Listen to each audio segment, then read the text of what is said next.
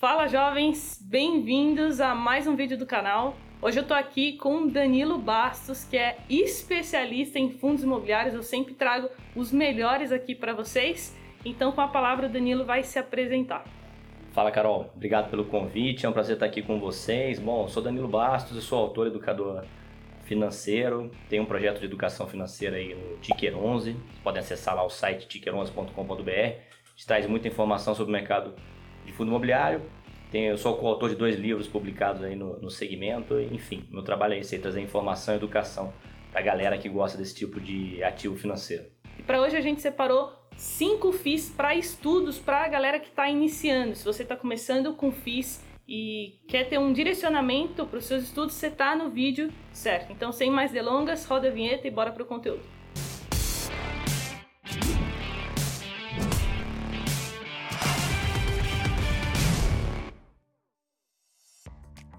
E se você quiser tirar dúvidas com a gente, a gente está sempre abrindo caixinha de perguntas. O Danilo responde muitas perguntas lá no Instagram dele que é Danilo G. Bastos, e o meu, Carol FRS.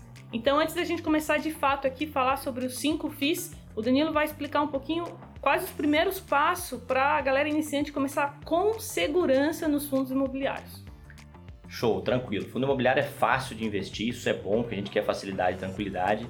Claro que tem algumas características ali que a gente precisa observar, mas se você é um investidor iniciante e quer investir em fundo imobiliário, a primeira coisa que você tem que ter em mente é que você está comprando um ativo gerador de renda. A principal função, vamos entender dessa forma, de um fundo imobiliário é gerar renda recorrente para você, colocar dinheiro no seu bolso todos os meses. Então, se a gente montar uma carteira segura, a gente vai conseguir gerar essa renda. Está começando agora, quer começar sem erro?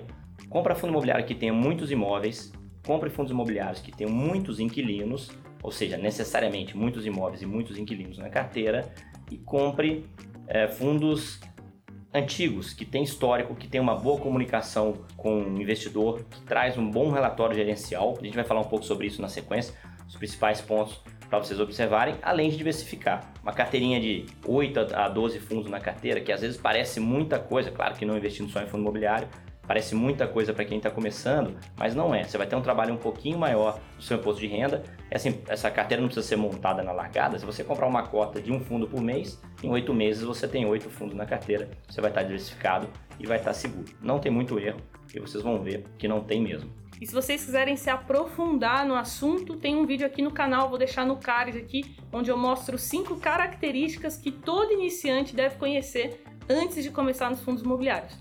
E agora sim, vamos começar aqui com cinco FIIs para estudos. O primeiro que o Danilo separou é o HGRE, é um fundo de laje corporativa. Legal, galera. Sempre fazendo aqui um disclaimer que a gente está tá sugerindo é. material para estudo para vocês, né? E se vocês começarem estudando esses fundos, vocês vão observar características que vocês podem buscar em outros também e fazer essa escolha. Tem muita opção de fundo no mercado, não existe uma carteira melhor do que a outra, cada investidor vai ter a sua. Mas vamos começar aqui então pelo HGRE, que é um fundo de lajes corporativo. Abra um relatório gerencial desse fundo imobiliário e vocês vão observar algumas características interessantes. Por exemplo, muitos imóveis na carteira.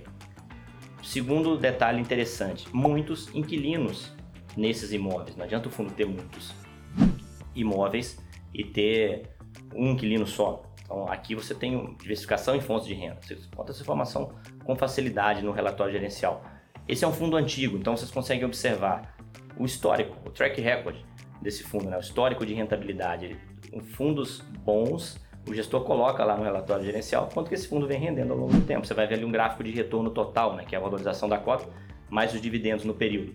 Então, busque isso em outros fundos também. Acompanhe lá no relatório do HGRE, que é a nossa sugestão inicial aqui de estudo. Estabilidade na distribuição de dividendos. Fundos bons colocam no relatório também o histórico de distribuição.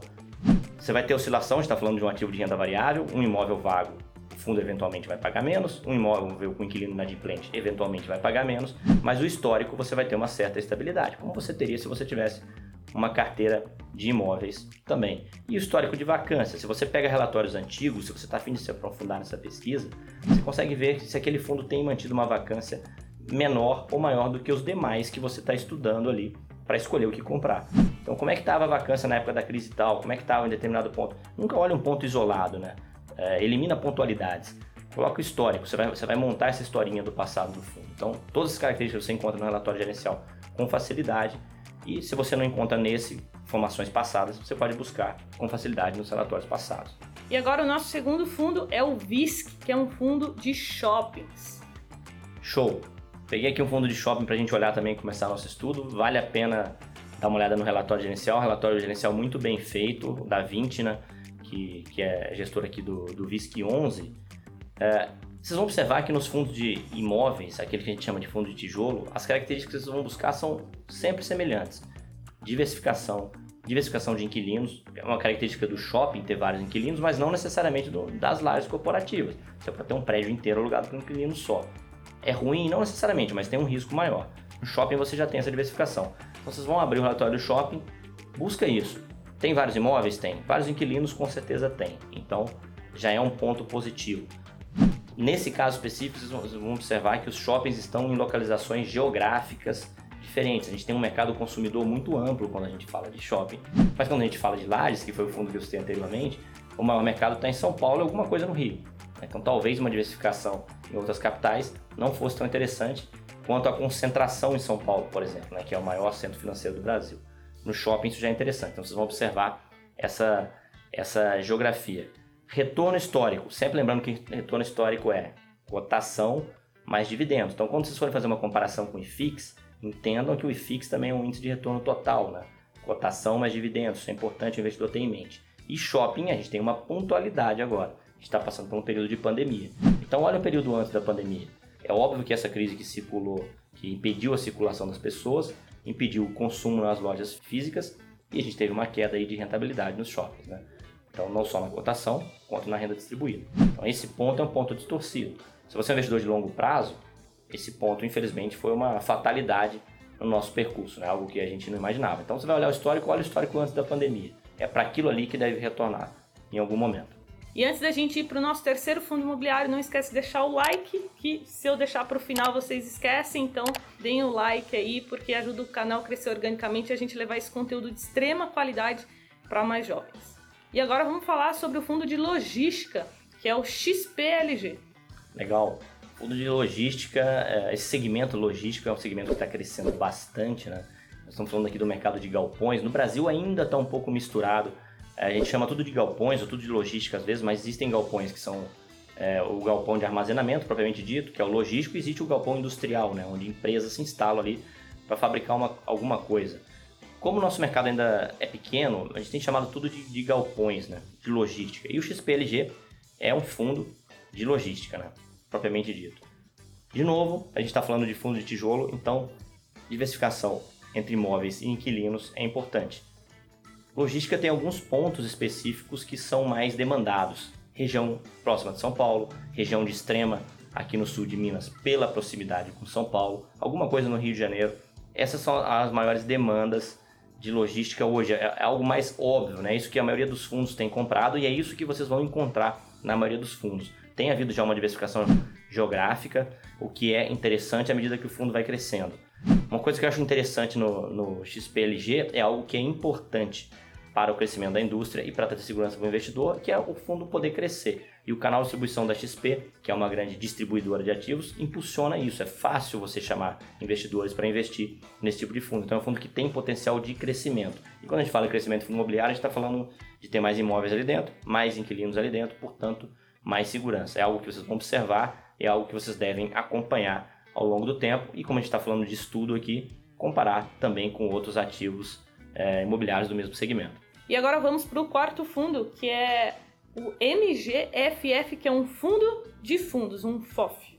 Legal, um fundo de fundos, o que, que é, galera? É um fundo que compra cotas de outros fundos imobiliários.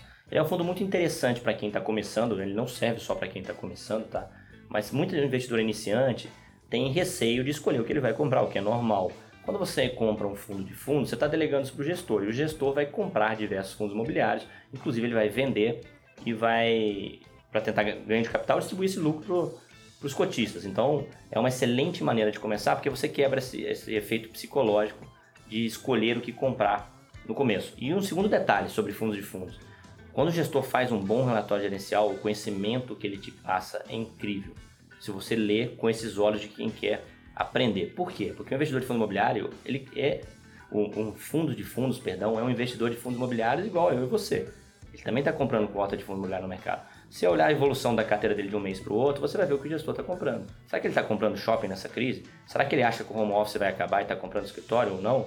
Então é só você olhar a carteira do fundo de fundos. E essa é a maior lição, isso é o maior é, aprendizado que você vai conseguir extrair de um fundo imobiliário de fundos. E o MGFF é um fundo que tem um relatório muito bem feito. A tese do gestor é fácil de ser compreendida ali. Você compara com relatórios anteriores, você vai perceber essa alteração na carteira. E quem quer aprender a caminhar com as próprias pernas, tem ali na mão uma ferramenta gratuita de aprendizado incrível. Então, eu recomendo muito que vocês estudem fundos de fundos e essa é uma excelente opção para estudo.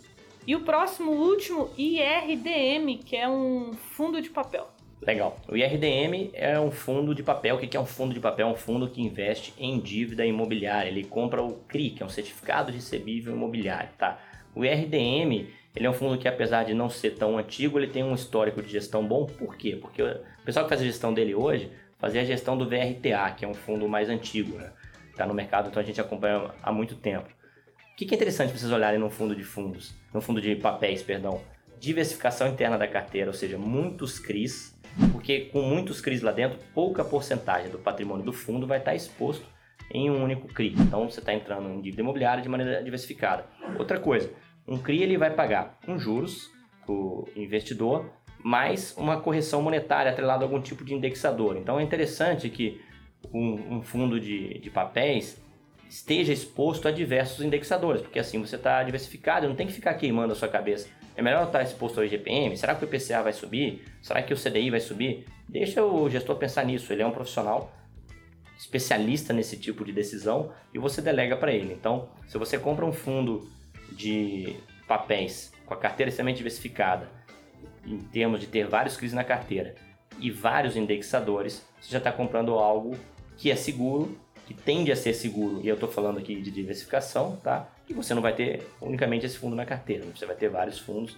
Esse é outro fundo que tem um relatório gerencial muito bem feito, então é fácil você buscar essas informações ali dentro. Né? Não adianta eu sugerir que o investidor estude fundos diversificados e você não encontrar um bom relatório por aí. Então esse é um relatório excelente, vai trazer grande aprendizado para você também na sua jornada. Então é isso, pessoal. Acho que o Danilo já deu um bom panorama para vocês iniciarem os seus estudos e também pedi para ele falar um pouquinho do, do relatório informativo que ele tem do Ticker 11, que a partir do mês que vem vai estar tá custando 11 11 reais é um preço promocional, né? Depois Isso, vai... exatamente. A gente, tem, a gente tem um relatório do Ticker 11, que é um, é, um, é um trabalho de curadoria de informação, né? Então, o objetivo é que o investidor consiga acompanhar o mercado com mais facilidade. A gente não faz recomendação de investimento, a gente traz um panorama do que está acontecendo no mercado, a gente monitora todos os fatos relevantes do mercado, resume ali no, no relatório os principais pontos dos principais relatórios gerenciais e algumas métricas do mercado, né? Como é que está a cotação, o último dividendo, o dividend yield, o retorno dos últimos 12 meses, de quais fundos? De todos. Então o investidor ele consegue, além do fundo que ele quer investir, ele ter uma ideia do que está acontecendo com os demais. Então é um trabalho realmente de curadoria de informação. A partir de domingo agora já vai estar tá essa versão completa remunerada, né, que está custando aí 11 reais por mês. Você recebe um relatório todo domingo do que aconteceu na semana anterior. O relatório ainda traz um panorama econômico, né? a gente não está falando do mercado de fundo imobiliário, e sim da economia. A gente tem um economista que faz um resumo de tudo o que aconteceu, e o objetivo é, você não está conseguindo acompanhar o noticiário, as principais informações econômicas, você vai ler em uma página, duas, tudo o que aconteceu no Brasil e no mundo, e vai se atualizar. O link vai estar tá aqui na descrição para quem quiser conhecer mais, é só clicar.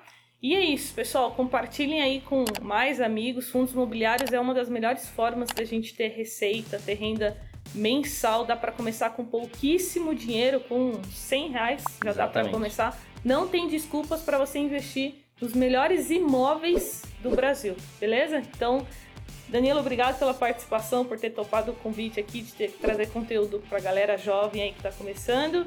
E é isso. Eu que agradeço pelo convite, sempre à disposição. Então é isso, até o próximo vídeo, pessoal. Tchau. Tchau, tchau.